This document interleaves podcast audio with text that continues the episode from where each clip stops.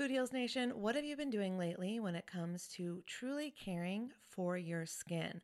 Have you tried any of the light therapy facials or the LED masks? I've shared on this show how I use lasers to completely remove my brown spots in the past, and I love anything that can help me with wrinkles or blemishes or redness or scars. I find a lot of great products on YouTube that I test out, and I've just discovered a new brand. It's called Lyma. And when you see the before and afters on YouTube, you're going to be a convert too. They are changing the way that you care for your skin on actually a profoundly scientific level. This is the Lyma laser. It's the world's most powerful clinic grade cosmetic laser device and the only laser FDA cleared for at home use. Why this is important is because I was spending I'm not going to tell you how much, way too much money years ago when I was getting rid of those brown spots, when I was really healing my skin. And now this same type of technology is available at home, and I'm here for it. I am so excited. So, this is a near infrared laser light that penetrates deep into the dermis, simultaneously working on your fat, muscle, and bone to give you like a non surgical facelift. It transforms your skin. It helps skin issues like wrinkles, sagging, blemishes, pigmentation, redness, breakouts, and scars. And it does this with zero damage, zero pain, and zero downtime. And I remember the lasers that I used to do, they did have some downtime. So this is great. Make sure to check out some of the before and after photos on the website so you can see what I'm talking about. They have YouTube videos too. But the reason it's groundbreaking is it uses that near infrared low level light technology, which is completely cold and painless, and it's 100 times more powerful than an LED. And the craziest part is you can even use it with a full face of makeup. So check it out for yourself. Visit lyma.life. L is for live, Y is for younger, M is for masterful, a is for approved, and learn more about the Lyma laser. If you're interested in trying one today, you can sign up for their newsletter. Tell them that Food Heals sent you, and please let me know if you order one. I want to hear about your results. Again, it's lyma.life, L Y M A dot life. Y'all, oh my God, Food Heals Nation, I just got the softest sheets and pajama set from Cozy Earth, and I had to go and get you a discount code too so that you could experience the coziness as well. You can visit cozyearth.com, use the promo code Food Heals, and you'll get an exclusive 35% off. So, Cozy Earth, it's like your one stop shop for what they call the luxury she deserves. So, listen up, guys because this could make a great gift for that special someone, your girlfriend, your wife, the mother in your life. And don't forget, Mother's Day will be here before we know it. So get a gift for the mom or moms. Here's a nice little gift you could ask for. Anyways, let's start with the sheets to transform your sleep.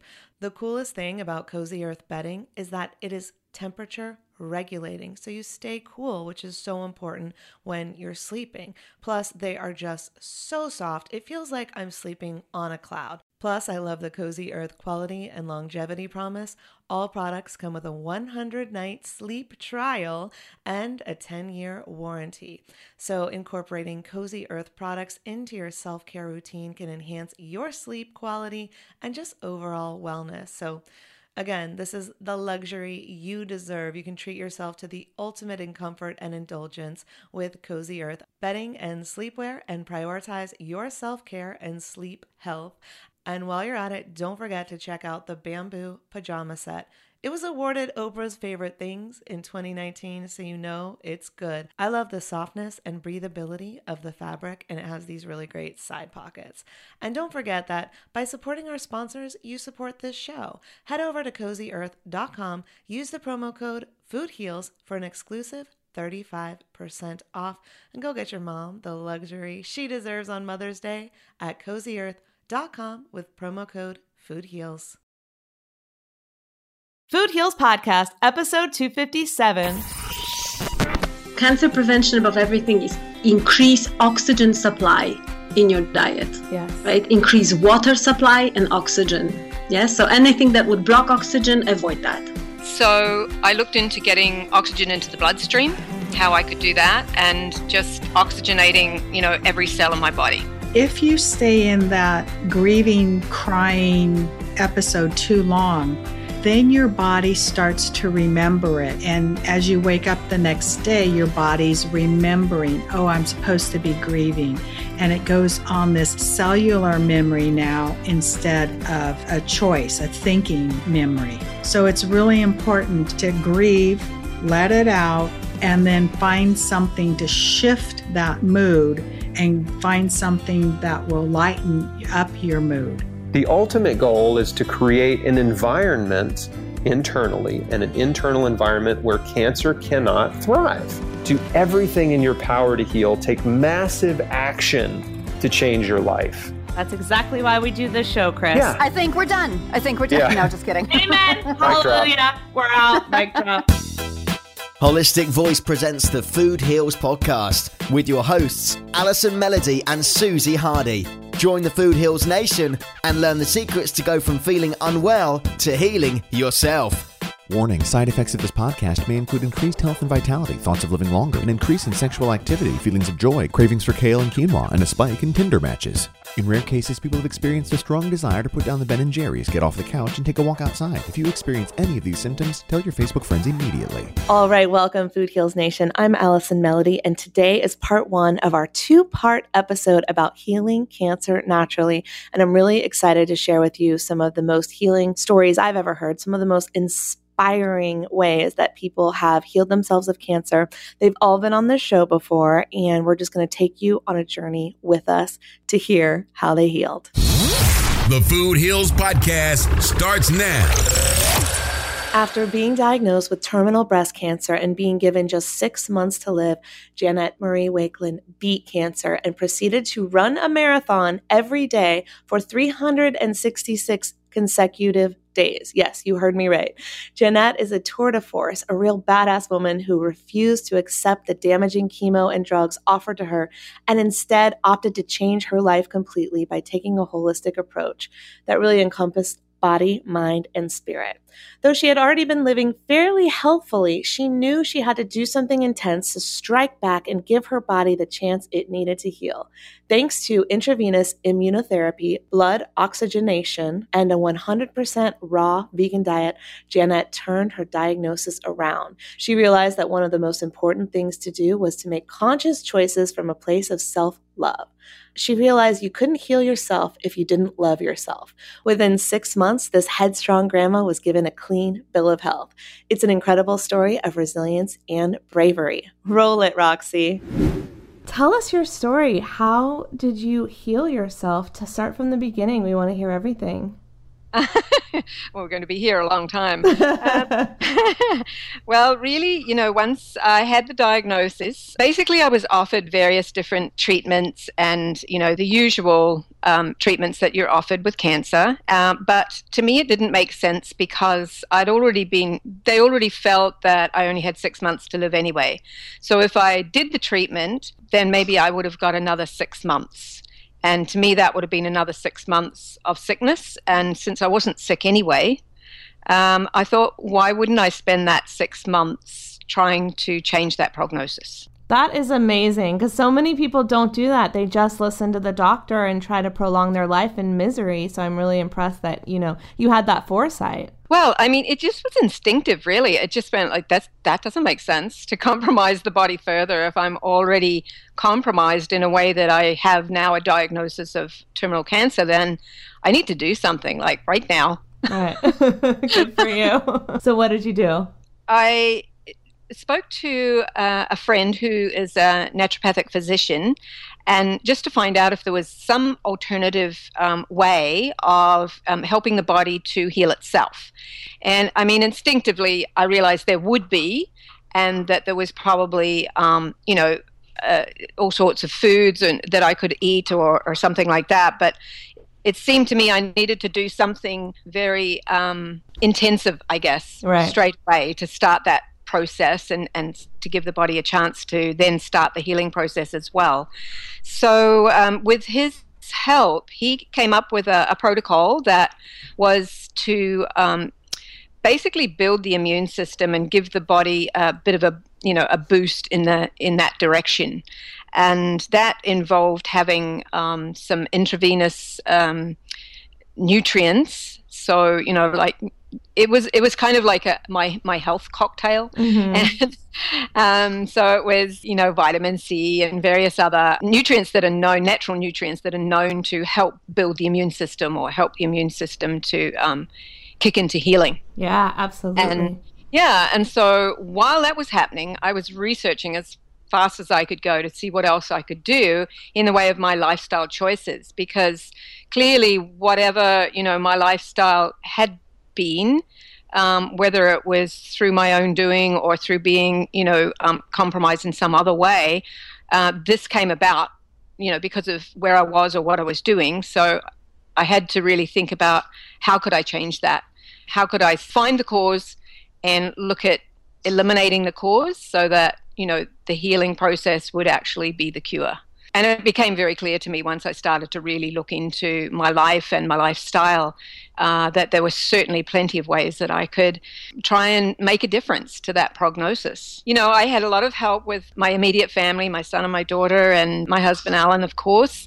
And um, my daughter in law was also working in cancer research as well. So she was a wealth of knowledge from that side of things and also on the preventative side. So, you know, we just came up with a, a plan that was, we felt was so positive it had to work. It was a combination of things. So it was certainly the immunotherapy that I was doing intravenously for the first three months. Um, also, I did a lot of um, looking for what the body needed, you know, the most of to turn things around, and that was basically oxygen.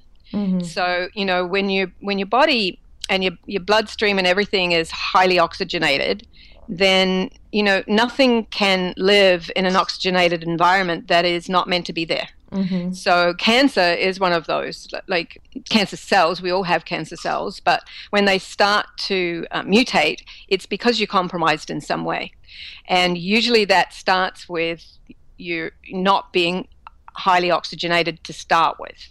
So I looked into getting oxygen into the bloodstream, Mhm. how I could do that, and just oxygenating, you know, every cell in my body. So that was done with um, various different means, and uh, the main one for me being um, being a runner anyway at the time, I just increased the distance. Mhm. Okay. So I mean, get more oxygen in by breathing, running longer, right? Yeah. So not running faster or exercising more extremely, just getting out there more, um, and also in an environment that was clean air. So Mhm. it's like, you know, the simple solutions really. Um, obviously, you need clean air. Uh, you don't want anything that's toxic right. um, because in one of the other one of the main reasons people have disease apart from what they're doing themselves in the way of you know eating the wrong foods and so on but is um, you know in environmental and how we're compromised environmentally either by where we are or what our work is or you know whether it's emotional the environment can be inside the body or outside the body Mhm. and so if you can get into clean air, that's a lot better than, you know, obviously going for a run in the city. So uh, I was lucky enough to live in an area where I could go and run up in the mountains. And so I started doing that every day.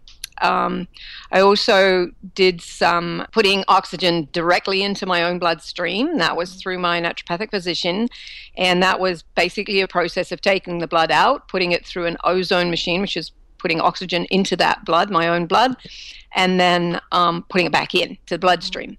But I think, you know, one of the most um, effective ways of getting oxygen, pure oxygen, into the body is actually consciously breathing. Mhm. So um, the majority of us, I'm pretty sure, you know, it must be 99.999% of people do it automatically. We just breathe automatically because our body's, you know, it's doing it. It's like it's ticking, ticking along. We're like little clockwork mice, right? Mhm. and it just happens and so we don't have to actually consciously think about it unless you happen to do yoga or other conscious um, you know practices that involves conscious breathing and i was doing some yoga but i wasn't really consciously breathing so i started to do that and that made a huge difference not only to um, you know obviously my oxygen levels but to my whole being. Mm-hmm. And it really took me within. It took me to a place that basically I'd never been. It mm-hmm. was like inside me and who I am and, you know, how important I am to me. Yeah. And I think that is the key. Over the years, um, since, you know, that diagnosis and in all the years since that I've been, you know, encouraging, um, inspiring, hopefully, and motivating others to make conscious lifestyle choices.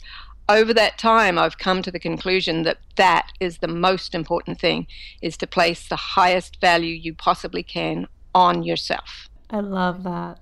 The more I looked into, you know, like um, my own life and my own, you know, choices that I'm making and the lifestyle that we were leading and, and so on. Now, I must make it quite clear that I think most people would say that we were living a pretty healthy and conscious lifestyle to start with because mm-hmm. we are already, I was already vegetarian and mostly vegan. Mm-hmm. So I was already thinking consciously about the choices I made with healthy food and, and food that wasn't harming others and so on. But there's so much more. When you really start looking into it, there's so many more choices that you can make that can make a huge difference. And it's not only to your own life, but it really does ripple out to your family, you know, to your friends, to your community, to the planet as a whole, because everything we do affects everything. Yeah. So um, then I realized that, oh, this is much bigger than I thought.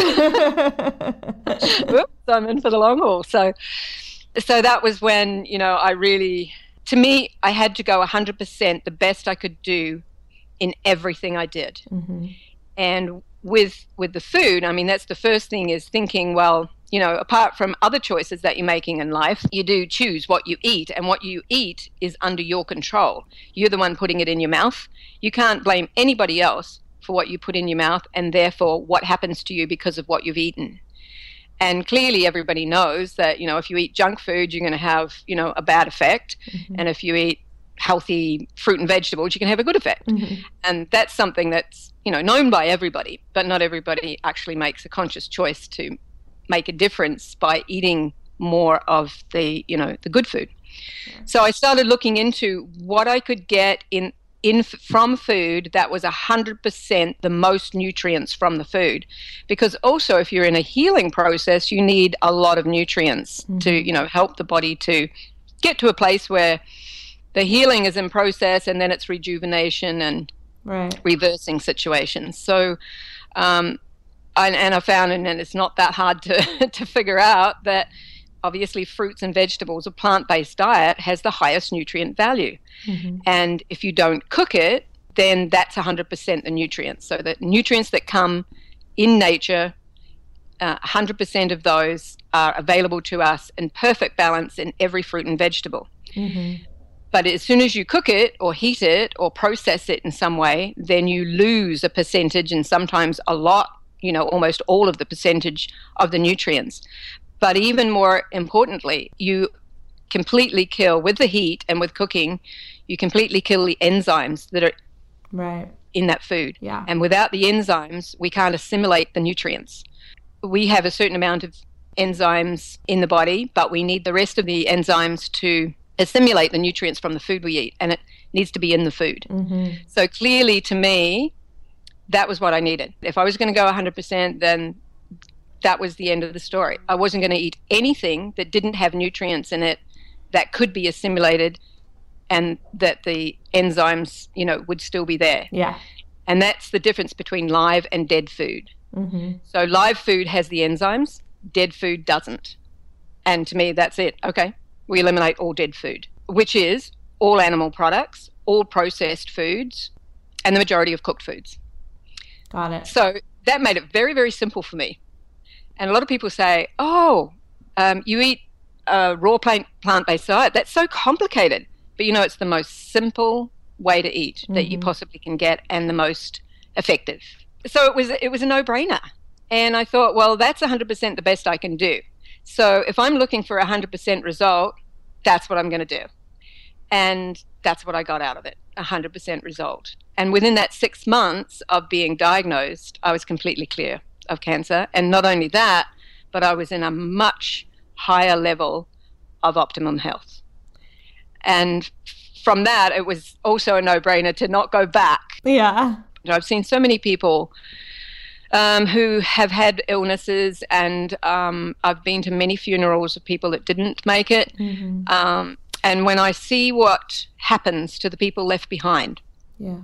I think it's something that we need to really address when we're looking at making choices, you know, with our own lives. You know, uh, so many people say, oh, well, you've got to die some way. Yeah, but are you thinking about, you know, what that really means? Yeah. Could it be different? Yeah. You know, and, and how does that affect your family and your friends and, and so on? It became very clear to me that by living a more conscious lifestyle, everything is possible and anything is possible.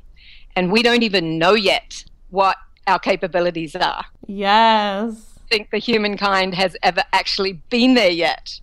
So it's very exciting, in fact, to think, you know, what the potential of humankind is. So I'm on it. Yeah, you are. I can tell. I love that. When you live a conscious lifestyle, anything and everything is possible. I couldn't agree more. And, you know, the fact that you did this in six months is incredible because it's like the doctor will tell someone you have six months to live and it's like you know what? You have six months to save your life and that's exactly what you did. And people don't realize that that's possible. They think okay i have six months until i die. No you have six months to change everything and have the best possible outcome just like you did. So that's amazing. I think it's really important for people to realize that too. The other thing is too that you don't, no one can tell you really, in all honesty, that you have six months to live or, or however long to live. right they don't know Seriously, nobody knows. Um, they can certainly look at you know your situation and say, look, you know, I think unless you make some changes or some conscious lifestyle choices, I would say in about six months' time you're going to be in a situation that you're not going to like very much. you know, but to actually say you've got six months to live now, a lot of people actually believe it yeah and that's the other thing is don't believe it. Believe in yourself. Even if it ends up to be true it doesn't matter. You really have to believe that you can you know you can you can change this. You can you can make a difference to the situation. How did your doctors react to your clean bill of health after six months?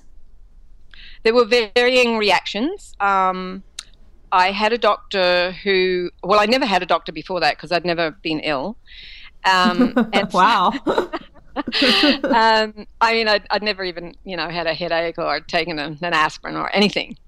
And um, what I didn't know was that I wasn't actually healthy, even though I thought I was. So that's, you know, something else that people can think about that, you know, you may think you're healthy, you may think you're living a healthy lifestyle, but there's always more we can do.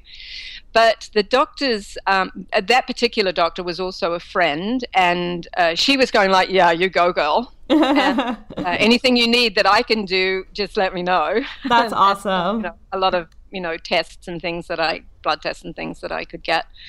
But other doctors that I was involved with, like the oncologists and people like that, the specialists, it ranged from oh, it was a misdiagnosis, or which is really amazing to me that you could actually put your career on the line by saying rather rather than saying what are you doing? This is amazing. We need to know. Right. That and putting your career on the side oh i made a mistake. No it's ridiculous. But anyway so it ranged from that to um, completely ignoring me altogether after six months.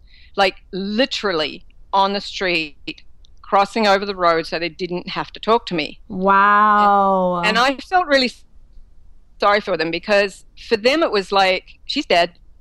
You know like how can she be here? She she's she's supposed to be dead.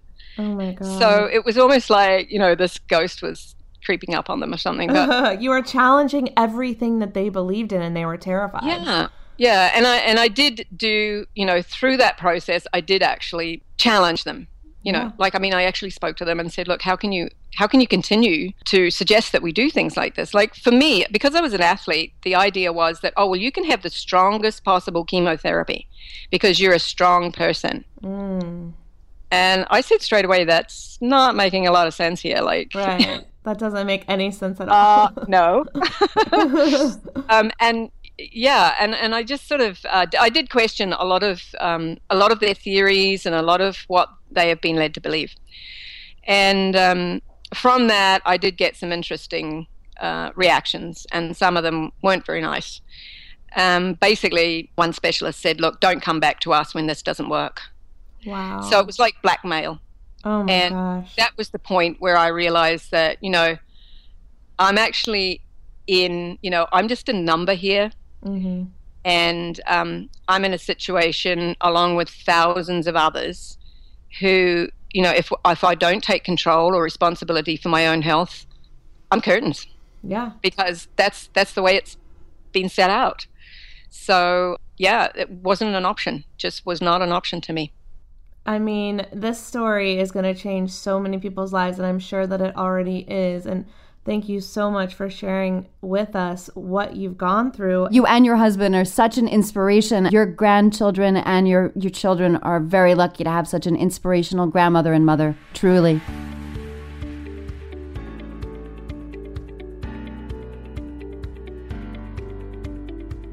All right, Food Heals Nation, I hope you are enjoying our Healing Cancer series. We've got lots more stories to come. But I just want to remind you that when we are trying to prevent or reverse cancer, it is vitally important to be doing everything that we can nutritionally and to really have those tools in our toolbox that prevent and reverse cancer. So that's why I love Organifi. Organifi helps our bodies heal itself. So we know that our bodies are these self healing mechanisms, but we need to help them detox from the daily invasion of toxins that we are being exposed to that we've never seen in history before. So we've got to give our bodies some assistance. Organifi has a perfect system to help keep disease at bay. In the morning, you can start with the green juice. This will help with detoxification. Then you can spend the afternoon sipping on the red juice. This is great for energizing you and getting over that mid afternoon hump, that slump, that tiredness where you're like, where's the coffee? you can do the red juice instead. And then in the evening, you can sip on the Organifi Gold, which is a beautiful way to wind down at the end of your day. And it's delicious. It's got turmeric, ginger, reishi, lemon balm, and turkey tail mushrooms. Turkey tail is very, very promising in the science behind shrinking tumors, as turkey tail actually helps starve tumors. So it's a great supplement to have in your toolbox, and it's included in the Organifi Gold. So you can be drinking this every night and knowing that you are helping your body prevent cancer. And turkey tail is not from a turkey, it's a mushroom. So, no worries. None of Organifi's ingredients actually include any animal products. So, they're vegan, they're organic. Another reason why I love them so much. They're even gluten free, soy free, keto friendly, all the things. But back to the gold, it just contains so many powerful ingredients to help calm you down, have a more restful sleep. You can wake up refreshed. It also has ingredients to soothe sore muscles and support your joints. Yes, please. I just take a scoop every night. I put it in some hot water. You can also do this with some milk if you want it to be a little bit creamier. It kind of makes it like a golden milk. And I actually drink it right before dinner. It helps me kind of relax for the night. And the best part is is that you know we scored a discount code for you. Organifi has a special offer for Food Heals Nation listeners only so you can try it for yourself. Go to organifi.com, use the coupon code FOODHEALS and you'll get 20% off your first order.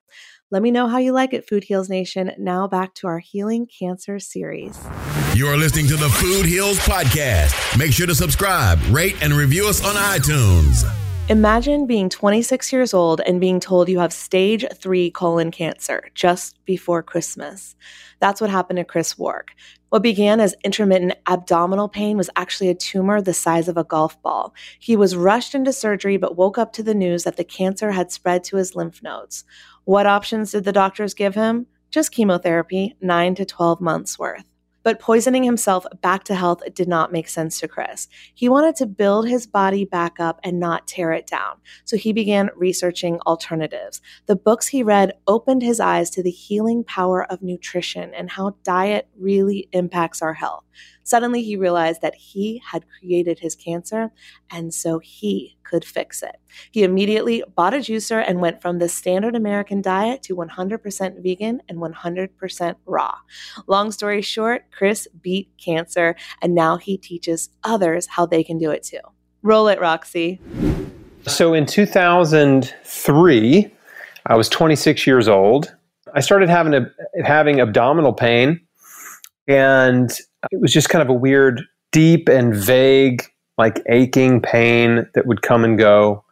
And then sometimes there would be like a little bit of a sharp pain here and there. But it wasn't like a steady, like unrelenting pain, right? And because it would come and go, I just kind of thought, oh, like, oh, what is that? Ah. And then, you know, a little later, I have any pain, you know? So it was just this weird intermittent pain. And I put it off for many months, just kind of like, I don't know, maybe hopefully it'll get better. I don't know. Maybe I have an ulcer.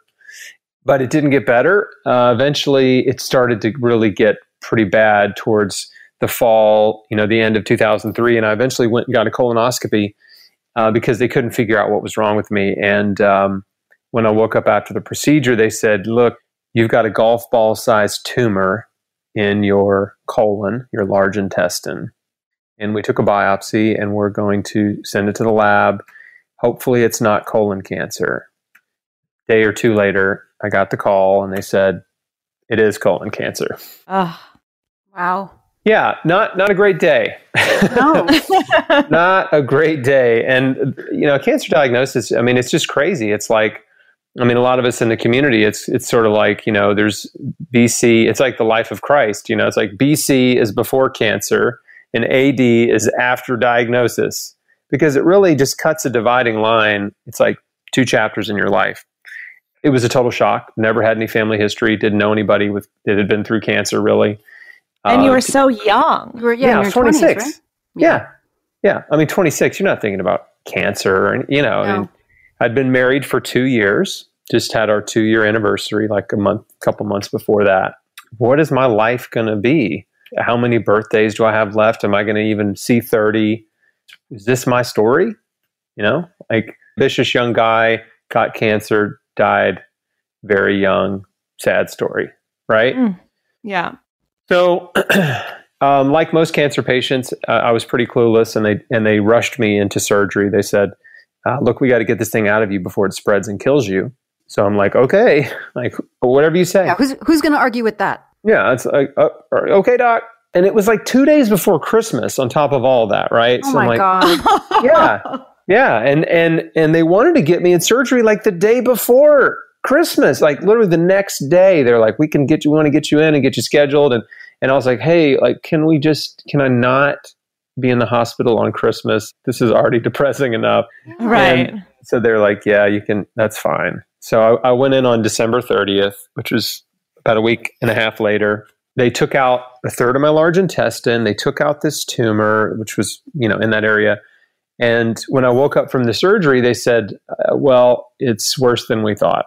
oh my God. Yeah, we were hoping it was stage two, and it turns out it's stage three C, which means it was, you know, it's left the tumor, it's in your lymph nodes, it's spreading, it's on its way to your liver, your lungs, or whatever. Uh, you're going to need nine to 12 months of chemotherapy. So, you know, I mean, I'm in the hospital, I'm super doped up. I can't even really process what's, I mean, I've only known that I've had cancer for like a week. I mean, this is th- crazy. yeah, this is I mean- such a mind like ugh. Yeah, yeah. I mean, the whole world's turned upside down. And I just don't even understand what's happening to me or what to think about it or any of that. And plus, now I'm like on heavy pain medication, right? So, anyway, but I was just like, okay, like I guess this is my life, and I'm going to be a chemo patient. And then I was, you know, just sort of accepted that that was my future. But there were a couple things that happened in the hospital that got me thinking a little bit differently and started started me on you know a new track. Uh, what were those? the, there were some clues, a red flag. So Some some breadcrumbs. yeah, some breadcrumbs. So the first one was the very first meal that they served me in the hospital. I knew it was going to be the food. Uh huh. Wait, Keep I'm going. sure it was like dark leafy greens and fresh veggie juices and no, what was Yes. it? And qui- it was quinoa salad. No, no, it was a sloppy Joe. Oh, brilliant. Sloppy you- Joe. I'm sorry, are you fucking kidding me? A sloppy No. Joe. No. The crap that they serve to kids in like bad elementary like I remember seeing that in the elementary school line and my mom would send me with a sandwich of like, you know, with vegetables on it and I ne- wow. Okay. So sloppy Yeah. Joe. so anyway, they served me the sloppy Joe, and I'm like, Wait, did you eat it?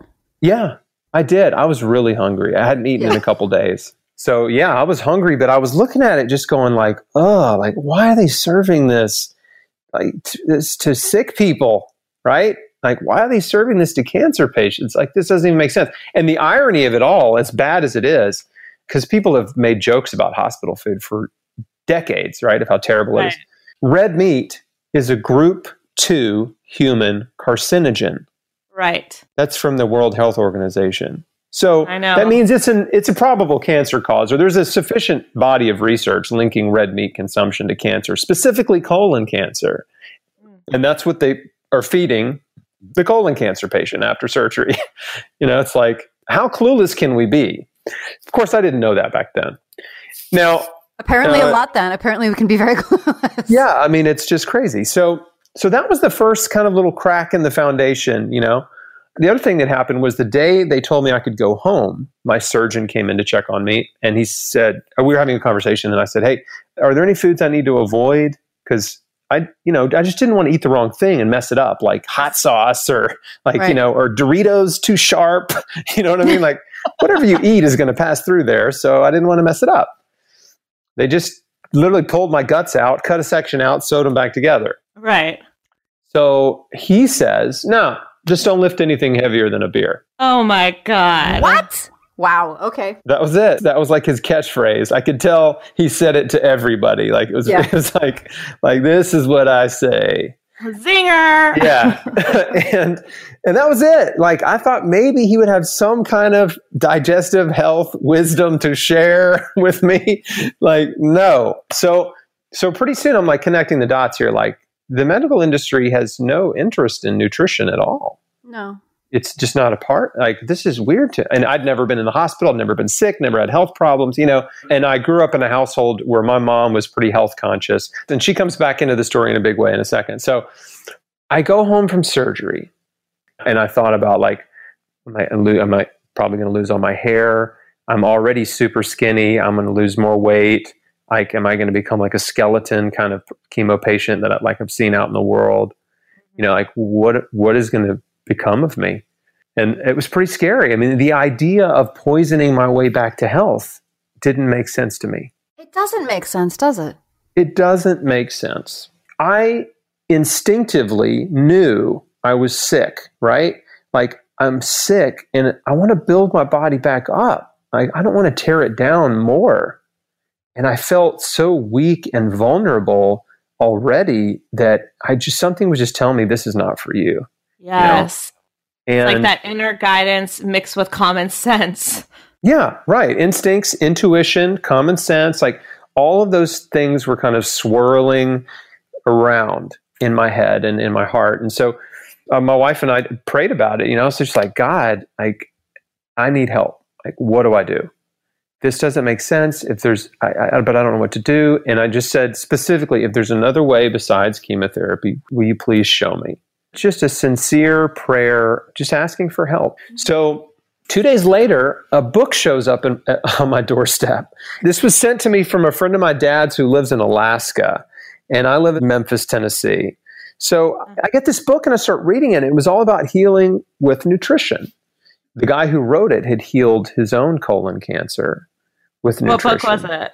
That book's called God's Way to Ultimate Health. What that book did for me was it opened my eyes to realize I mean, the, probably the biggest thing it taught me was that cancer, heart disease, diabetes, so many of our chronic diseases are caused by our diet and lifestyle and environmental factors, right? Like environmental toxins. Yep, that's that's exactly why we do this show, Chris. Yeah. Exactly what you just said. I know. I know. I think we're done. I think we're done. I think we're done. Yeah. No, just kidding. Amen. Hallelujah. We're out. Mic drop. so that was like a mind blower to me because I'd never had any, you know, health problems before. So I never, I never thought about it. Like just, just didn't think about health, disease, nutrition, healing, any of those things. And so I'm like, wait a second, wait a second what that means is this might be my fault. Maybe the way I'm living is killing me. And if that's true, then maybe I can change the way I'm living and I can help myself heal. If my body created this, maybe my body can heal it. I was super empowered and excited. This particular book was basically saying, look, you need to get on a raw food diet and you need to start juicing carrots.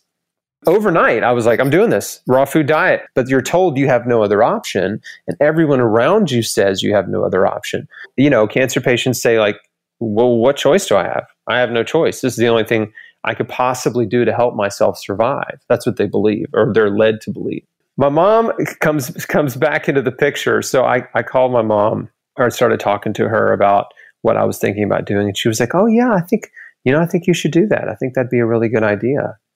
And my mom had this huge library of books written about healing every disease like naturally. She had the giant collection of health food store books she'd been buying since the 70s. She had the original rebounding book by oh. Al Carter. She had the all the Paul Bragg books. She had Paavo Airola, Dr. Richard Schulze. I mean, it was insane. Yeah, many, that's amazing. Yeah. Yeah, she had all these books on raw food and healing cancer and alternative cancer therapies and like alternative medicine, like just stacks and and I was like, she had never been sick. She's just a lifelong learner, loves to read, and just would read two or three books a week. And yeah, just st- saved all these books up for me. Basically, didn't realize that's what she was doing, but she was saving them all up for me, and it was like such another divine miracle in the in my story. And so my mom supported me in the beginning, but nobody else did. And again, I don't want to make anybody look bad. They all love me, but they just didn't understand. I bought a juicer that day or the next day. I loaded up on fruits and vegetables and I went 100% raw vegan. Like, wow. Just immediately. Because chemo or no chemo, I just knew, like, I got to do this. And I was excited to find out, to see what would happen if I started just like overdosing on fruits and vegetables. Because I was eating a standard American diet before that. Tons of meat and dairy, tons of processed food, junk food, diet, um, not Diet Coke, Dr. Peppers, you know, like mm-hmm. Snickers, like whatever I wanted, whenever I wanted, never had a weight problem, never had health issues. I was just like a junk food connoisseur. So I just thought, wow, this makes so much sense. Like what, you know, I should, I need to get back in harmony with nature. And I believe that God created the earth for us and that everything we need comes from the earth. Like it's all here for us. We don't need anything in, in a package, in a bottle, in a can, in a box. Right. Everything we need comes from the earth. And so that just made so much sense to me and I got excited about it. So here's some more crazy stuff that folks probably have never heard.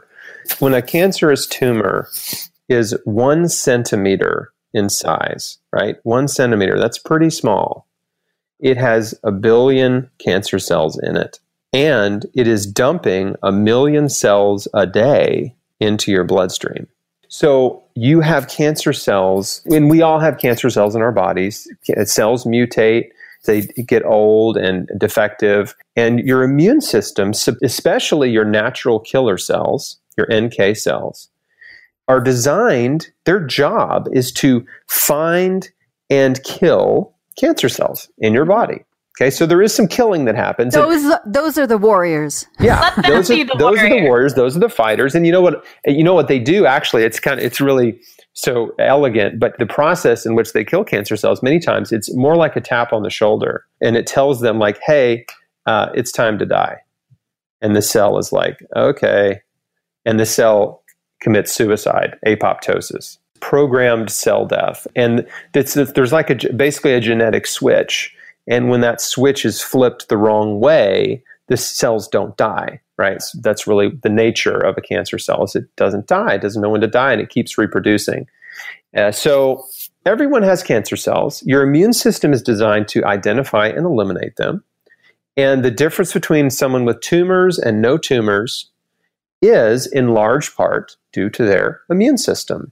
But we have to keep in mind that your immune system is just one system of many in the body, right? So you've got central nervous system, immune system, reproductive system, digestive system, musculoskeletal system, respiratory system, cardiovascular system. So you got all these systems and they're all connected and they all need to work together. So when you have dysfunction in one or more of them, it affects the others you can't boost the immune system if you have dysfunction in other systems, right? You have to heal the whole body. It's a top down process. There's no band aids. Yeah, head to toe, right? You got to heal it all. If you heal it all, then everything starts working right.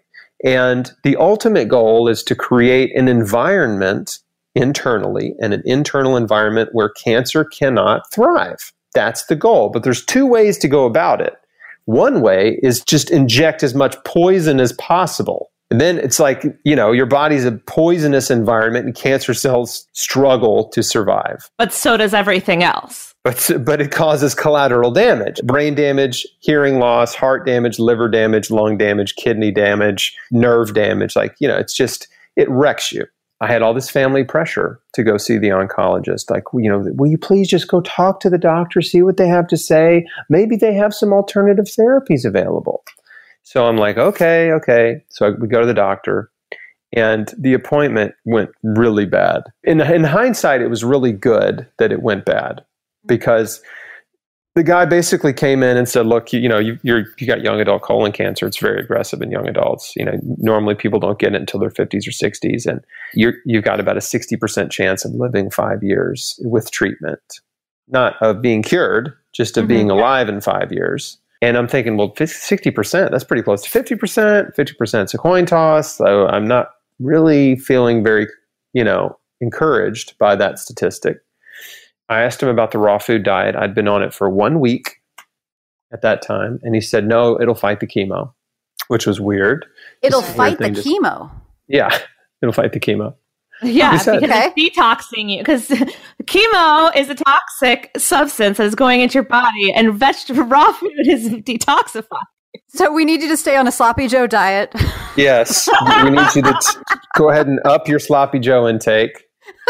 Sloppy Joes and beer. Just don't lift anything heavier than a beer. Oh a light God. beer. Just the light beer. One beer. beer. Light beer. yes. Yes. I'm gonna I'm gonna use that joke. So we go to this appointment. He says raw food diet will fight the chemo, which, you know, the guy obviously they don't like you being healthy because they feel like if you eat too healthy, it'll help the cancer cells survive. But the truth is, there's all these amazing compounds in fruits and vegetables that are anti cancer compounds. They strengthen healthy cells and they weaken or kill cancer cells. But they're not trained about nutrition in med school, so they don't, they don't know that. And so I said, Well, what about alternative therapies? I mean, are there any alternative therapies available? And then he looks at me and he says, No, if you don't do chemotherapy, you're insane. Wow. You're insane now? Now doctors are calling yeah. us insane. So That's what did, wrong. What did you say to that? Nothing. I was quaking in my boots. I mean, he he had me so terrified and used fear to manipulate me. And and from that point on in the conversation, he just pulled every trick out of the hat that he knew to tell me if I didn't do what he said, I was going to die. So I go home and I just I just thank God. I was just I'm so blessed that I had time to get my wits about me because I had 3 weeks. I went home and just fired up the juicer like, what else am I going to do? And just kept on juicing, eating raw food. And then when that day came to start chemo, I woke up and I was like, no, I'm not doing it. Good for I'm not you. doing it. It's wow. not for me. And it's not for now, right? I just thought, this is what I need to do. Nobody understands me but my mom. I did find a naturopath and I also found an integrative oncologist and slowly assembled a support system. And that's very important that you have a support system. And really, my wife's attitude changed after that appointment too, because she saw, like, she got this inside glimpse at just sort of the ugly side of the cancer industry. Yeah. And I mean, really, right around that time, I was thinking about, like, I still don't know if I'm going to live or die, but I'm going to live or die on my terms and I'm going to go out swinging. I asked her, I really wanted to be a dad. You know, it's just something I'm like, gosh, I don't know how long I'm going to live. And my life is like ticking away, it feels like. And I just would love to feel what it, know what it is to be a dad.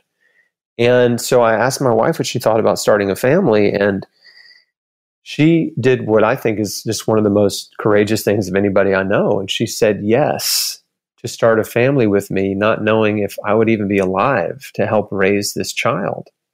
Oh, I have chills.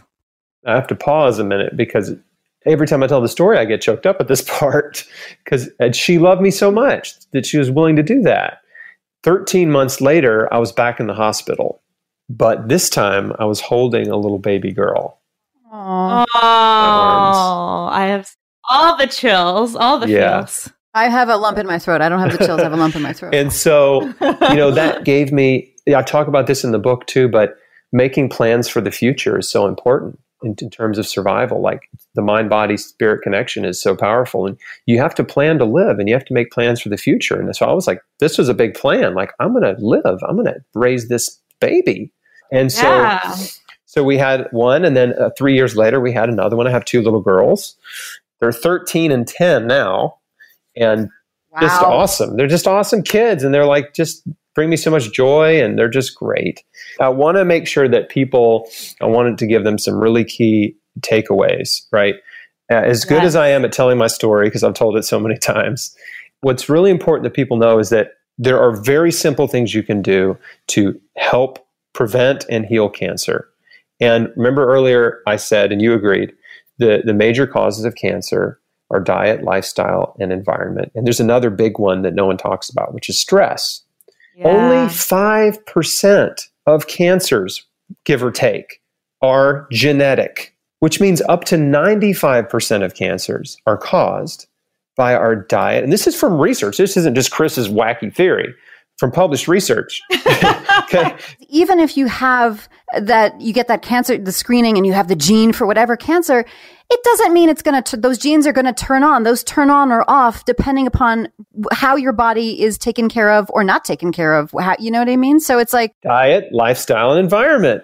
They yes, flip on yes. good and bad genes. So when there's a field of science called epigenetics, which is all about gene expression. And we know that fruits and vegetables flip on anti cancer genes, which is good, and they turn off cancer promoting genes. So does exercise and, and environmental toxins flip on and cancer promoting genes in the body. So, again, so does laughter. Oh, laughter and singing so amazing for your immune yeah. system. Both of them boost your immune function. Okay, so specifics now the recommended amount of fruits and vegetables that you need to eat per day. The best anti cancer diet, by the way, is a plant based diet. Doesn't have to be raw, but a plant based diet is the most potent anti cancer diet. And the new standard in terms of dietary recommendations for cancer prevention, and not just cancer, heart disease, diabetes, disease prevention, is 10 servings of fruits and vegetables per day. And how big is a serving? Half a cup. So, not that much.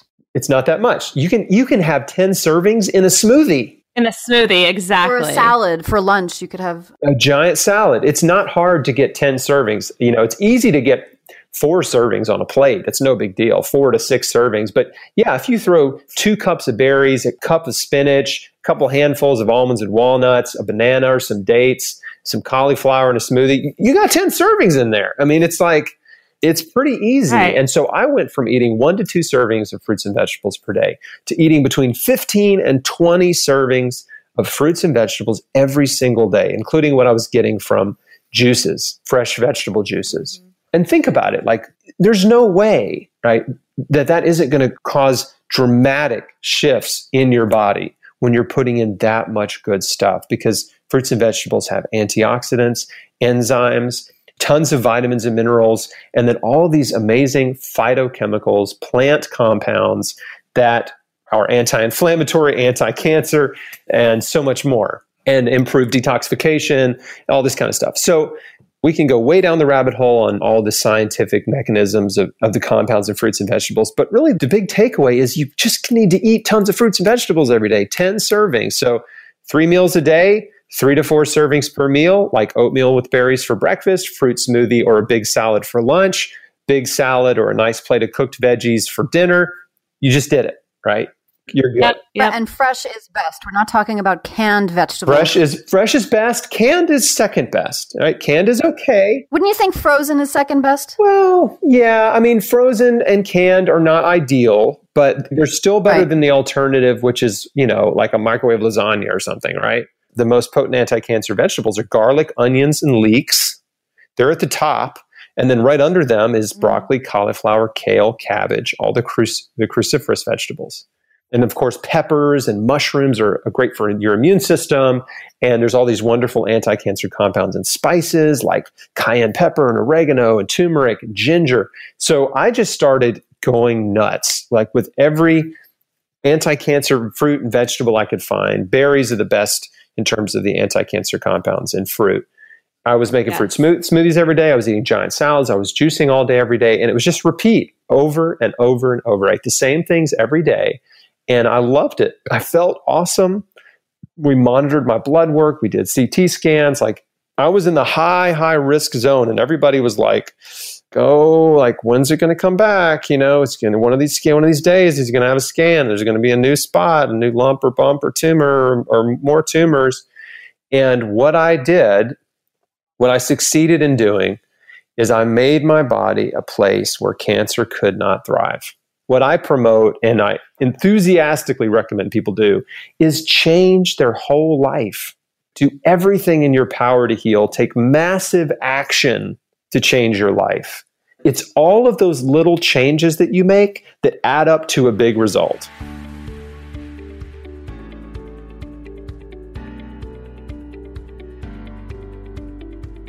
Food Heals Nation, I hope you're enjoying these stories. Sometimes when we're sick or we have family members sick, we might need a little break. We might need a little vacay. Luckily, Food Heals Nation, we have the solution for you. One of my favorite co hosts and I, Leslie Durso, are hosting our second annual retreat in Italy. You're invited. We did have a last minute cancellation, unfortunately. And so I would love to fill that spot with you. So, are you going to be the one that's joining me at the infinity pool to overlook the Amalfi Coast, talk about life, love, all the things, anything you want to talk about? And it's an active retreat. So, not only do we relax by the pool, but we're also on boats, we're hiking, we're shopping. We're on the beautiful Amalfi Coast, which is one of the most stunning places in the world. We're eating all the vegan, delicious food. Our vegan chef, Leslie Durso, is teaching us how to cook basic, delicious Italian dishes that will blow your mind. There are some things that we make there that I never would have thought would be a good combination. Then you eat it and you're like, this is the best thing I've ever had, legit. And then we also go to some of the best five star restaurants. Half of them overlook the coast. The views are the most breathtaking things that I've ever seen. So you're sitting there overlooking the coast. Uh, the beautiful lights and houses and people, and just feeling the energy of the city while eating some of the best food you've ever had, tasting some of the best wine you've ever had. It is a trip like no other. Don't worry if you're not vegan. Don't worry if you are, you know, gluten free. We can accommodate any diet and we're going to teach you how to eat really well, really healthfully. And it's just a delicious plant based adventure that I know you're going to love. Almost everything is included in the price the villa, the food, the activities, the boat rides, transportation to and from the airport. Only thing not included is you got to get your own plane ticket and you got to pay for your own alcohol and gratuities. Gratuities are optional in Italy. So you tip when you love the service, and if you don't, you don't. so I would love to have you join us. If you want to learn more, go to foodhealsnation.com and click on Italy. You might want to just email me right away and tell me that you're interested because this spot will absolutely fill up. So I hope to see you in Italy, and I hope you enjoy the rest of this Healing Cancer series.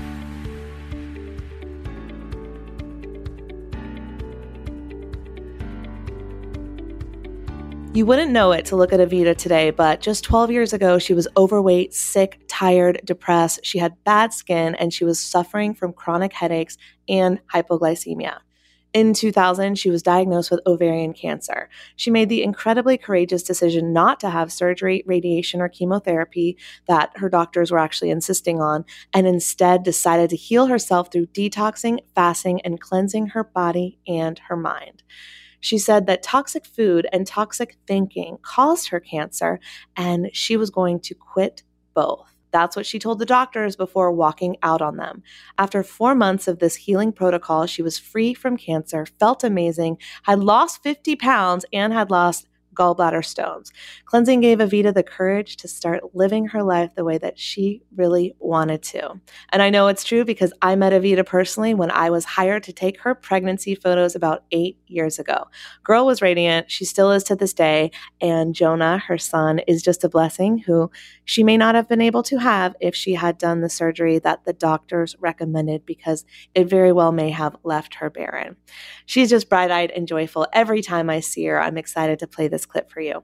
Roll it, Roxy. In the year 2000, I was diagnosed with ovarian cancer. Mm-hmm. And I was very lucky because the first person that told me about that was not a doctor. a Ukrainian shaman, healer, psychic. She definitely had some sonar vision inside her, that lady. I should add that I was 183 pounds. Mm-hmm. Okay. I had pimples on my face, pimples on my back that nobody knew about. Mm-hmm. And I was always tired, often sick, very sad, very depressed, very angry, like like really irritable for no reason almost. Mm-hmm, mm-hmm. And basically I carried all that weight of emotions and the weight of physicality with me. Right. Yeah? Mm-hmm. So uh, I knew that something was wrong, but uh, back then I was I was in a very particular marriage situation where I had a belief that I don't matter. Mm. Right. So I wasn't authentic in that relationship. Mm-hmm. And what happened was that I put myself second in that relationship. Yes. So I didn't go to doctors to get tested. I, I ignored my diet. I actually cheered up myself with eating toxic food. Mm-hmm. Yeah. And you know, you should know one thing that I originally I come from Poland. Back in Poland, basically fast food after the collapse of communism for a while was a symbol of freedom for us. Mm-hmm, mm-hmm. So we would binge big time. I mean, I remember as a child, I dreamed about drinking Coca-Cola. Okay. I yeah. never ate pizza as a kid. I didn't know what pizza was until communism collapsed, mm-hmm. until borders opened, right? Mm-hmm. So you basically, once you're free, you kind of partake in all of these things because it's available all of a sudden. Yes? Yeah, and it was representative of your new freedom almost. Exactly, yes. And it's so colorful and so seductive and sure. It's very seductive. Very seductive. I should say addictive. Mm-hmm. Yeah. Mm-hmm. So right now Polish people know already that we got hooked. Okay. and right now we already we also know that um, you know children are becoming obese and the diabetes is rising and heart attacks are uh, are rising and cancer is rising and so on right? Back then we didn't connect right. food and and health so much right? Right. Um, so what happened was that this lady she says to me okay you know 16 gallbladder stones and also you have pancreas imbalance. So i looked at her like wow like what is pancreas? Yeah. And she said basically twice a day around 11 o'clock and around 3.30 4 p.m you just collapse. Your energy just goes down. Yeah? Mm-hmm. and uh, and at that moment you need sugar. You need some you crave uh, you you grab something sweet otherwise you would collapse right? Right. And i say yes that's true. And and basically today i know that this is called hypoglycemia and it's like pre-diabetic condition. I had no idea back then yes? A lot of people have it. They don't even know about it. That's true so what happened was it's it's it's basically called tiredness. I just got tired. Mm-hmm. Yeah. And I'm like, you know, sure, of course, you eat dairy for breakfast. It puts you to sleep. Mm-hmm. then you wake up with coffee. Mm-hmm. You know, you get that boom up, right? And then your energy plunges down. What are you supposed to do if eventually you just not go like, you know, flap, right? Right so uh, what happens is what happened was that later on she she scanned my body downward and she said you have something serious going on on your reproductive system. You should go to the doctors and get tested. Mm-hmm. yeah? And i knew something what was going on. I mean honestly i had pain during in, uh, during intercourse in my marriage. I had pain when i was picking up things. I had those blackouts like there were moments when i could just like see nothing. Oh my god. Like darkness like split second total darkness uh, I had chronic headaches. So basically, I, I just didn't go to, go to the doctors because I ignored myself. Okay, and lucky me, right? so what happened was that um, I was very glad that I was very blessed that this this was the first person who told me about this issue. She actually made me take notes. She dictated a certain startup protocol for cleansing. Mm-hmm. Okay. She said to me, You will have to forgive everything that happened in your life. You have to forgive. Yes. And was that the first time you had ever heard of this type of concept, like the emotional healing? I mean, you know, I was very religious back then. Yes. Mm-hmm. Mm-hmm. And so, so for me, my consciousness, my spirituality was very tied up to guilt, shame, blame, all these things that you learn kind of you know from the vatican and from all going to the church right never heard of them yeah right So um, forgive. Um, it, I never connected that forgiveness Mm-hmm. And looking at my own emotional life would actually have anything to do with my health and wellness right? Right. i never i never tied the knots. Another thing she said you will have to go fasting and detox your body and cleanse. And when she said fasting at that moment i stopped taking those notes because i was thinking she was joking you know i was thinking she was nuts basically the woman started talking to me during new year's okay Mhm. she started talking to me about coffee enemas, okay, about um, drinking Granny Smith apple juice uh, like uh, the whole day. And she said, You will not stop fasting until 16 gallbladder stones come out of you. And oh I was like, god. Yeah, right, you know? So I was kind of like becoming a little bit impatient, a little bit nervous. Like, what about that party downstairs, lady, you know? Let's go get our drink on, lady. What are you talking about? Right. I was like thinking, am I gonna miss that the big hour? You know, like Beijing Yeah. just off. You know, like Sydney took off. Okay, so it's like you just kind of like uh, wait for that big time, right? When is it gonna get closer to Warsaw? And um, so, anyways, she had this perfect sense of timing, and she was she was not interested in making friends. She she stood for me. That woman basically stood for a new possibility in my life Mhm. and she she didn't care what i was thinking about this she basically dictated a protocol for my for, for my complete um like rebirth like starting of something completely new in my life and um, you know you can imagine i tried to lose weight for years i mean ever since i went into grade school Mhm. i was a plumpy kid Mhm. I I sucked at sports. Okay, I was always the last one to be picked to be on a on a basketball team or vol- volleyball team. Um, I had no boyfriend. You know, I was like the ugly duckling kind of thing. Mhm. Yes, and on top of it, I absolutely hated those cute chicks in classroom that got all the attention. You know, Mhm. because I I just felt like I'm somewhere in the shade and nobody sees me. right. Right Yeah. and and I felt like I was wrapped in a thick blanket. Yes, where I had three holes: one to watch television, one one to eat, and two two two for the eyes to watch television. You know? and I was I was living my life vicariously, Mhm. especially in my marriage. Yes, that's why in my book I wrote the first chapter is how marriage nearly killed me. You're talking to two married ladies. We're like, two newlyweds, two relative newlyweds. Yeah. yeah, it's not easy, you know. I want I need to warn you. However, however, it's not marriage really that kills people. It's unauthentic relationship. Un inauthentic relationships. Inauthentic. Right, Yeah, right. Thank Yeah. you for correcting me. Inauthentic relationship. Yes. So I was in that relationship and I was lying to myself and in a way to him, pretending that I'm a, I'm a wife, uh, Mhm. playing some kind of a role that I love him, whatever, whatever I was telling myself, right? It all came from fear Mm-hmm. fear of rejection right fearing fear of not being good enough fear that nobody else will love me want me and all of that right Right. so what happened was that i went to the doctors okay and i did myself a favor right Mhm. i went to the doctors and i actually got tested yeah Mhm. and the doctors basically yelled at me they said why you didn't come earlier right Mhm.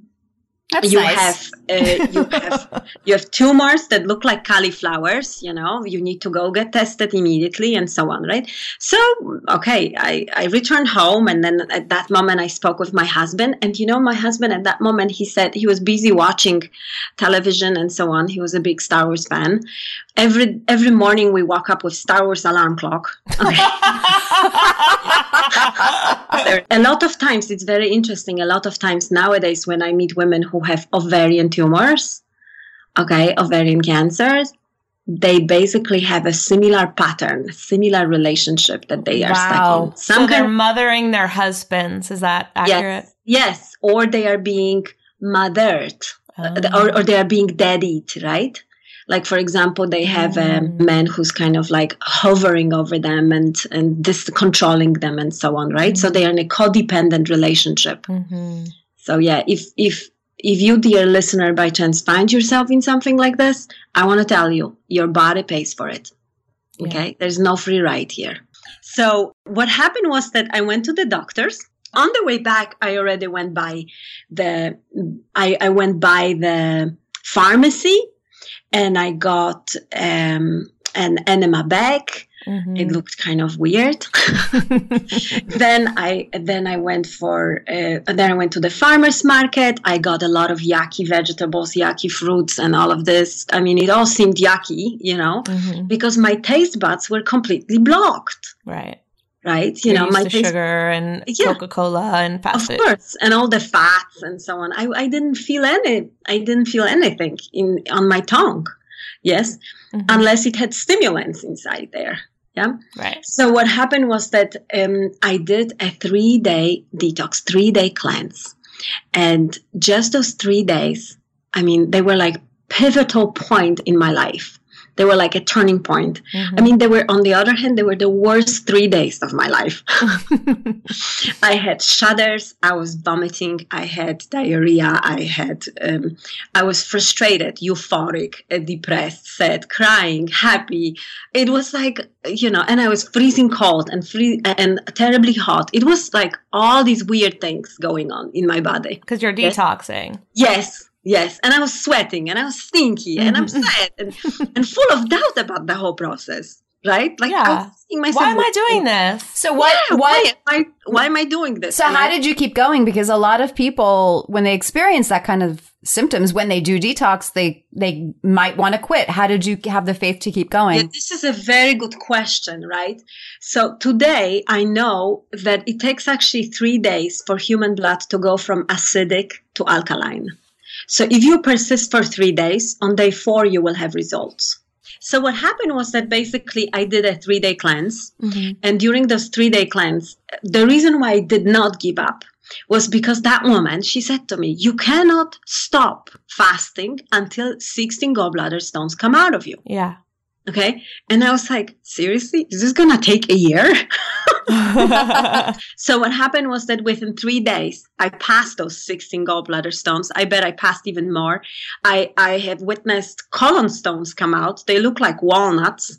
Okay. I mean, the, the, the stuff that is, that we human beings carry around, it's like sewage. yeah. So seriously, you would rather have it out than inside, you know? So now the way I'm looking at the at the enema process, it's like, my gosh, thank God it's invented. You know, how come nobody told me about it before? hmm Okay.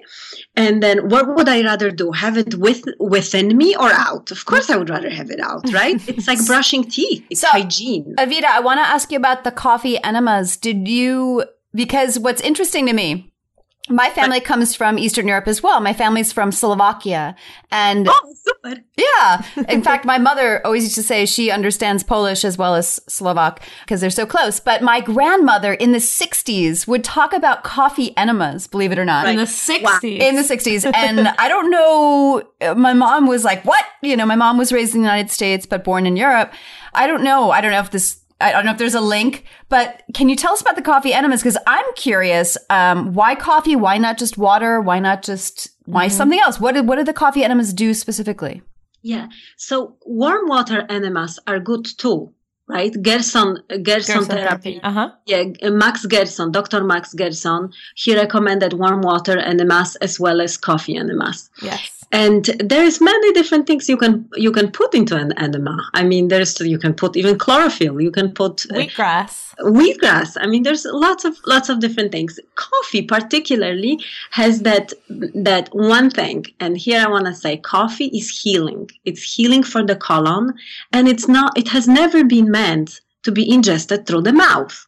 Hmm So we're putting it in the wrong hole. Yes. I'm You sorry. I was sitting here stifling my laugh, and I'm just like, we're It's putting okay it to in the laugh. because you, everybody knows you drink coffee. It stimulates the system. It's acidic. I love coffee. I'm addicted to coffee. I'm trying to break it, but we're putting it in the wrong place.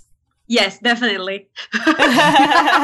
well, when it goes in the other way, it binds to toxins and pulls them out. And they actually discovered this in World War II when instead of giving a water enema to the soldiers, because it used to be when you went into a hospital in the old days or whenever, um, they would immediately give you an enema of water, of warm water. That's true. That's right. and right. in um, World War II, they didn't have any warm water, and the soldiers were coming in injured, so they had hot coffee.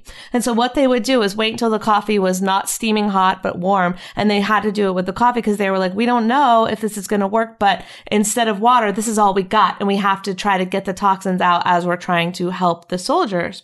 And so that is when, at that time, some I don't know who studied it, but that's when they discovered that it was actually a very strong healing mechanism because it binded to toxins and pulled them out, just like charcoal, just like a lot of other things that we know that bind to toxins, like fiber. Exactly. exactly. Yeah, it also softens the colon lining. Okay. Mhm. And you know, I talked with doctors who are doing vivisection.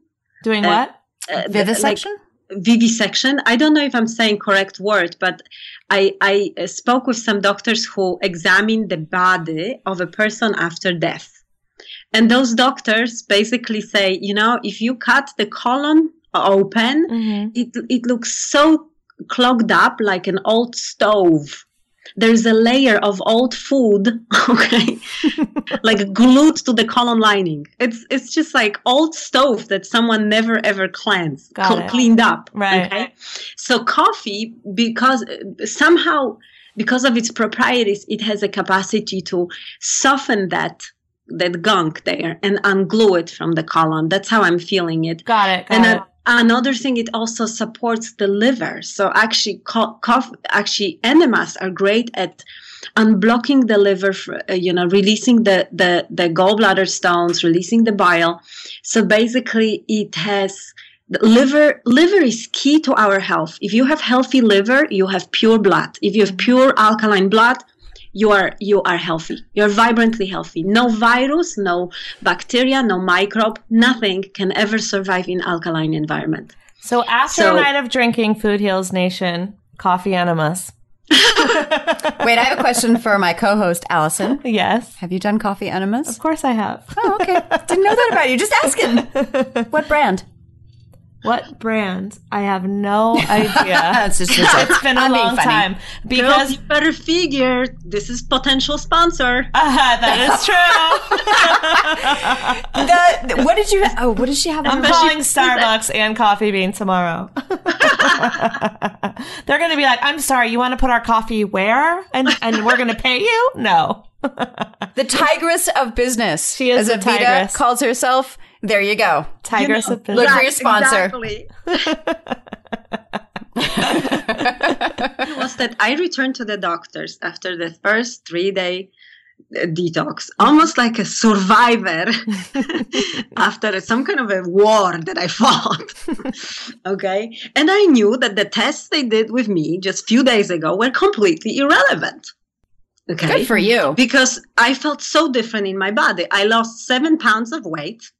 I love Wow. my skin cleared, my eyes cleared, like the white parts of my eyes became whiter. Um, I could hear better, I could smell better, and last thing is that you know my my pants became loose. hmm All right, and I felt very pure. I felt very peaceful. It's almost like all of a sudden that radio crazy that played in my head that would throw doubts and negative thoughts in my head, all of a sudden tuned out. hmm So I, I walked into the, the their office and basically I had the idea that I'm gonna tell them what I just did and they're gonna take notes. it's their turn, right? That's very hopeful. right exactly so uh, what happened was that uh, they the doctors with very sad faces very long faces said you have cancer. You have to show up here at this hospital. Bring your toothbrush. Bring your pajama. And they had a kind of like stack of papers you know and and schedule for me right? And you know so first surgery surgery doesn't work. We have chemo we have radiation da da da da da da da and i was like do you know excuse me gentlemen do you know the cause of my disease? The cause. the cause. Yeah. Right, you know, the blonde dumb is ask the, the dumb, dumb blonde is asking about the cause. The dumb blonde is going to, you know, the cause of my disease. Right? Can you imagine? okay, love and, it. And, and then and then they they laughed at me like you know arrogant kind of attitude and they said you know if we knew the cause of of cancer we would have nobel prize ha ha ha yeah i mean today i know there was a guy who actually got the nobel prize Mhm. uh, Otto Warburg in 1928 That's or right. 20, 26 if I'm wrong, he actually said cancer thrives in acidic environment. Right. Okay, cancer thrives in anaerobic environment, environment that does not have oxygen. Yes. That's why if we wanna if we wanna have a diet which is preventing cancer, which which is for me my mission on the planet is above everything to to to to educate people to prevent this condition because it's much easier. Hmm then cancer prevention above everything is uh, increase oxygen supply in your diet Yes. right? Increase water supply and oxygen. Yes? So anything that would block oxygen avoid that. And that's why it's like things like deep breathing and yoga and meditation are so important, but people discount them because they think, oh, it's just silly, slow moving shit that I can't deal with or I can't do when it's so incredibly healing. And they have now, you can sit in oxygen tanks and get your body oxygenated because that will kill the cancer cells. I mean, the, the things that are happening now are incredible. But back then, I'm sure the doctors were like, um, little blonde girl. yeah and besides this you know i mean polish hospital back then it, we had news of staph infections all over the place right Mhm. It, you know so it was not an for me this was not an option. I'm not going to get a staph infection. I would rather i would rather do this cleanse thing yeah? Yeah. um, so basically what happened was that i said to them look i'm not going to hurry. And you you know you would never believe what helped me in that moment to put brakes okay on the pressure that i was getting. I was absolutely getting pressured without informal consent about consequences okay? Just go do this you know sheep. You you follow and then what happened was that i remembered as um, there was a school teacher in my grade school who basically said to us he, she gave us a metaphor she was a biology teacher she said kids if you ever see a lake and that lake has been poisoned like you know to- in, uh, it's it's toxic and fish are dying Mm-hmm. because of because there is a factory next to it somewhere in the river you know poisoning the river that flows to the lake it's enough that we just shut down that factory and give time and nature will purify that lake. Mm-hmm. all right?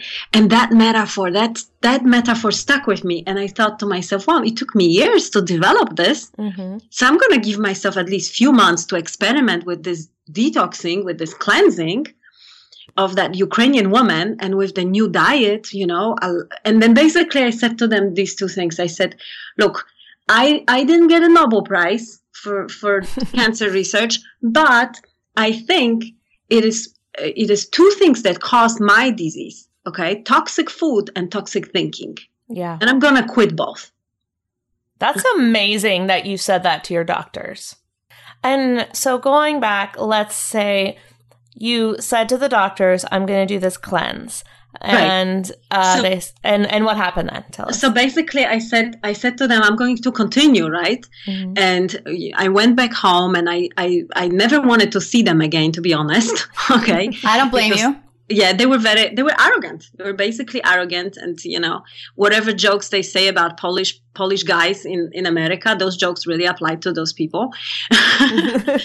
So what happened was that i went back home and i i started to eat following my bliss. Basically i started because my cubes have cleared i didn't have any book back then really about what to eat what not to eat right right. where did my eyes gravitated? Oh, they gravitated towards tomatoes, mm, towards cucumbers, mm, towards leafy green salad, towards apples, towards f- different fruits, and so on. So I just followed my bliss. I basically was like a monkey in the jungle, kind of. You know, green drinks are very good for us, like in cleansing. Hmm However, let's be honest, we human beings don't salivate when we look at wheatgrass. We don't salivate when we look at kale, hmm right? So those those foods are very detoxifying. They have a lot of minerals, and they are very good for us when we are cleansing and detoxing. However, for lifestyle, we need something juicy. Basically, during those four months, I monitored my progress. Yes. Mm-hmm. And I, I kind of like, I went for ultrasound every two weeks, every three weeks. And I was like, of course, you know, the person that was doing the ultrasound was surprised. Oh my gosh, your tumors are shrinking and so on. I'm like, of course it's shrinking. Everything about me is shrinking. Right. You know, I mean, I lost 83 pounds within, you know, four months. Okay. So it's, um, my, my arms became so skinny that I could actually embrace my, my, my arm mm-hmm. with my hand. Yes. With my fingers. I became really, I, I lost basically all the toxicity inside me. And then I started to put on healthier weight. Mm-hmm. Yeah. Mm-hmm. And then what happened was that after when I could see in ultrasound there was nothing, then I went to the doctors, they did the tests again, and then they basically said, Well, you're cancer free, but obviously you did something that you're not telling us because this is impossible. oh my god. okay, so so you see this is what's happening. This is what I discovered. The sad truth is that in our healthcare system, we do not have a room for healing of a patient.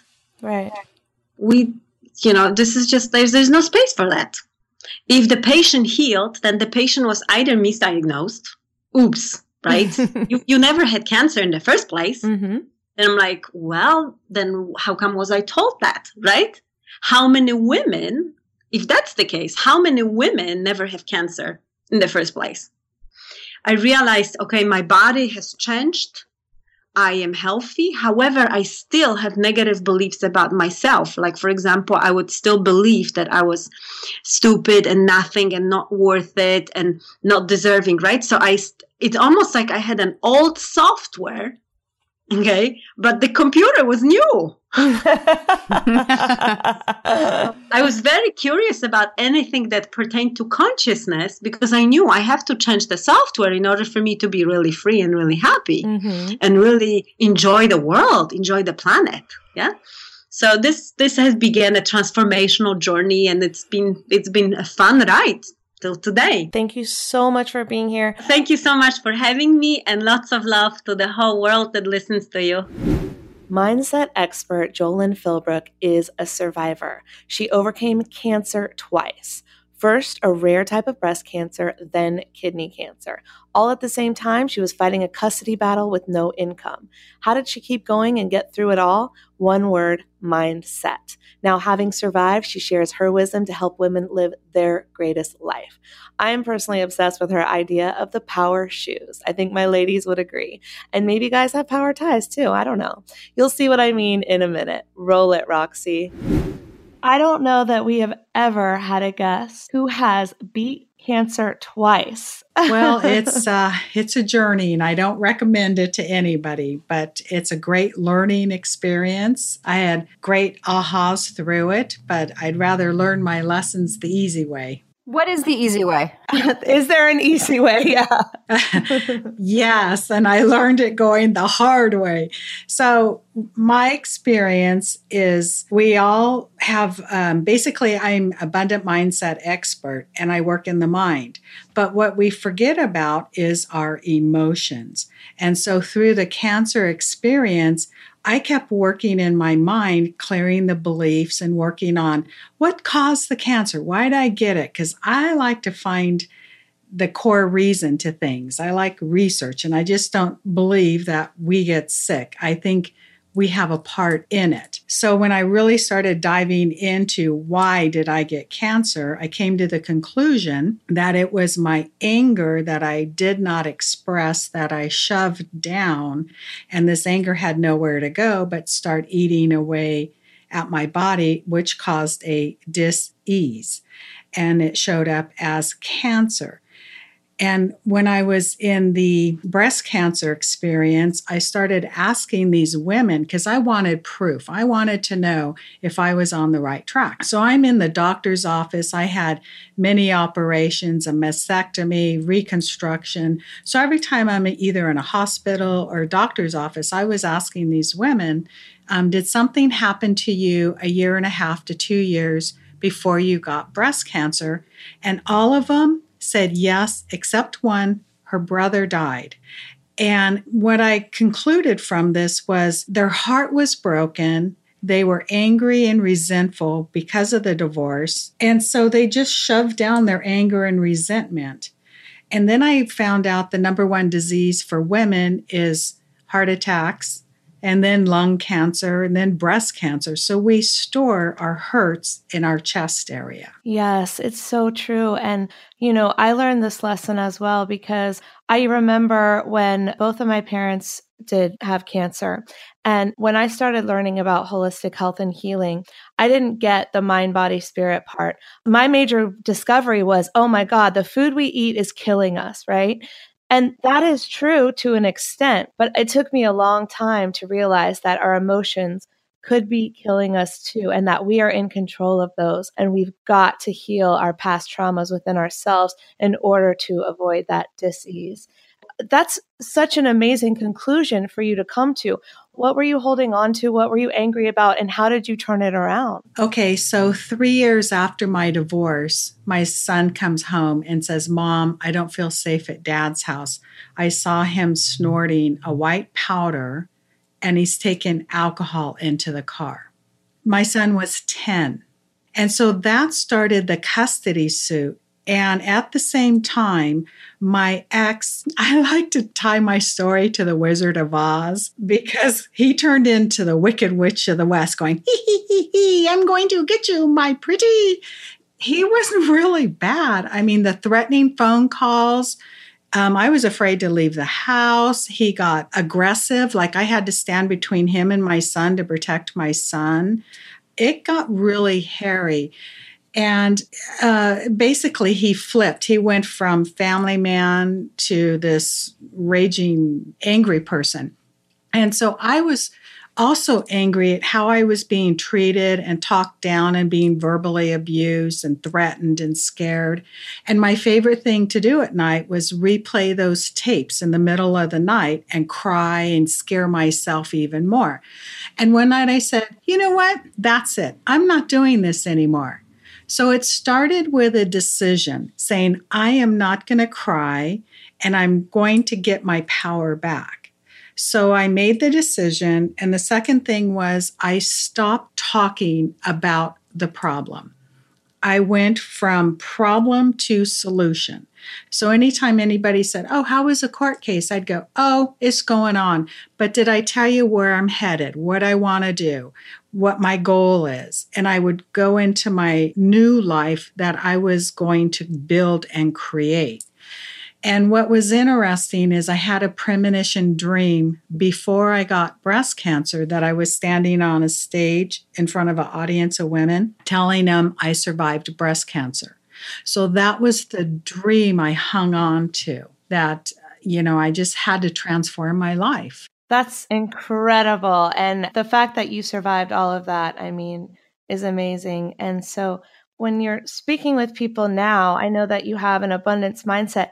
You know, there's something we like about being in the negative and someone asking you about your court case and you being like, "Oh, you won't believe how horrible it is," and and things like that. And I know that you've overcome that, but why do we do that? And how can we overcome that negative talk about whatever's going on in our lives and really reframe it? Well, part of it is our brain is wired to think negative, and we're taught and programmed to focus on the negative. And 95% of our reoccurring thoughts are negative and they are programmed into us from zero to seven years old. So that what I teach my clients is, you know, walk around with a notepad one, day, you know, I say for a week, but you don't have to do it all day long. Just pick an hour or two where you really pay attention to your thoughts. And you will hear yourself say your critical negative thought, like, I'm not any good. I can't do this I'm a loser, I'm stupid, whatever these kind of thoughts are. So, as soon as you hear this negative belief, what you want to do is counteract it with something positive three times in a row.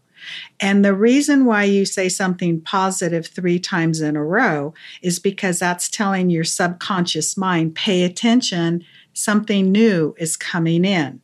And then it takes about 16 times of saying something pretty much in a row that it starts to go into the subconscious mind. So it's practice. You have to practice listening and then practice saying something positive right after it. I just got so excited because I think that I'm really meant to hear this today. And the fact that you said, like, our mind is programmed or wired to go negative is so interesting because I was on Instagram today and I saw this post by Scaleless Fitness, and she said, The five second rule the moment that you have an instinct to act on a goal, you must five, four, three, two, one. You must physically move or your brain will stop you. Yeah. And your fear, your doubts, your worries, all your insecurities will override the positive, and they're bigger and they're louder, and you listen to them more. And it's just how we're wired. So it takes a little bit more effort to go, oh, yeah, that's right. That's really not true. That's the old programming. I really am this great person and I can do it. So, one, two, three, four, five, let's go. so, if we're going through something really difficult, for instance, my sister was in the Santa Rosa fire and she wasn't sure if her house survived or not. Most of the area where she was living got burnt and she lost her house.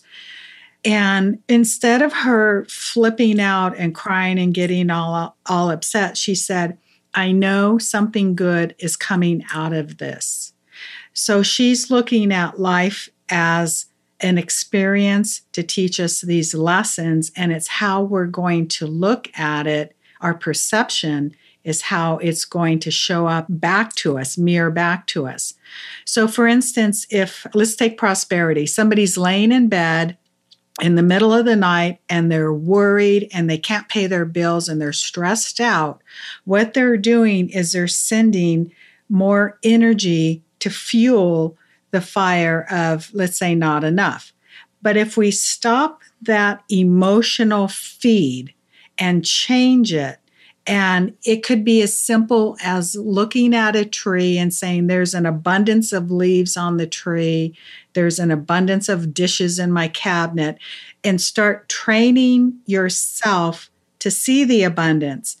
That's part of it. And then you want to get into the feeling of abundance.